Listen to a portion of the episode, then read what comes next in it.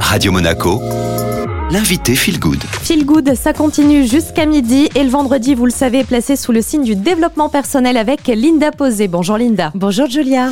Alors aujourd'hui, focus sur le lien cœur, corps, esprit, j'en entends énormément parler et franchement j'ai du mal à comprendre ce que c'est précisément. Alors tout à fait, hein, c'est sur toutes les lèvres, mais comment comprendre, comment nous ajuster pour créer ce lien cœur, corps, esprit? Tout est interconnecté. Ils agissent également indépendamment des uns des autres. C'est-à-dire que je peux avoir une émotion qui va me créer une pensée et forcément ça va avoir un impact sur mes actions. Comme je peux avoir une pensée qui va avoir un impact sur mes émotions et derrière sur mes actions. Nous pouvons aussi constater dans nos relations que nos paroles ont un impact sur la personne qui les reçoit, qui elle-même va les interpréter, va les ressentir, va avoir une pensée associée et va avoir un comportement associé à cette parole. Et de là, ça va avoir un impact sur elle au niveau émotionnel et au niveau cognitif, mais ça va avoir un impact sur tout son environnement. Là, on parle de systémie, si vous voulez. Nous sommes le centre d'un système, et ce système, si moi je bouge, ce système va bouger il va bouger en fonction de ce que je vais créer en moi et à l'extérieur de moi.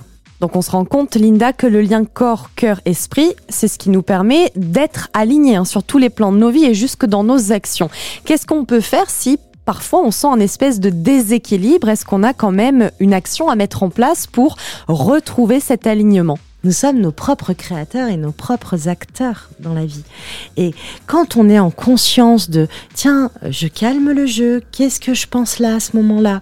Pourquoi je suis pas bien? Tiens, je sens que j'ai des émotions qui sont pas euh, hautes. Ah bah tiens, je vais aller voir de suite mes pensées. Ah bah je suis en train de me dire que j'en ai marre de ce boulot ou euh, ces embouteillages c'est long, puis j'ai froid, puis je suis fatiguée, j'aimerais faire une grasse mat. Le ruminage mental s'est mis en place de manière inconsciente.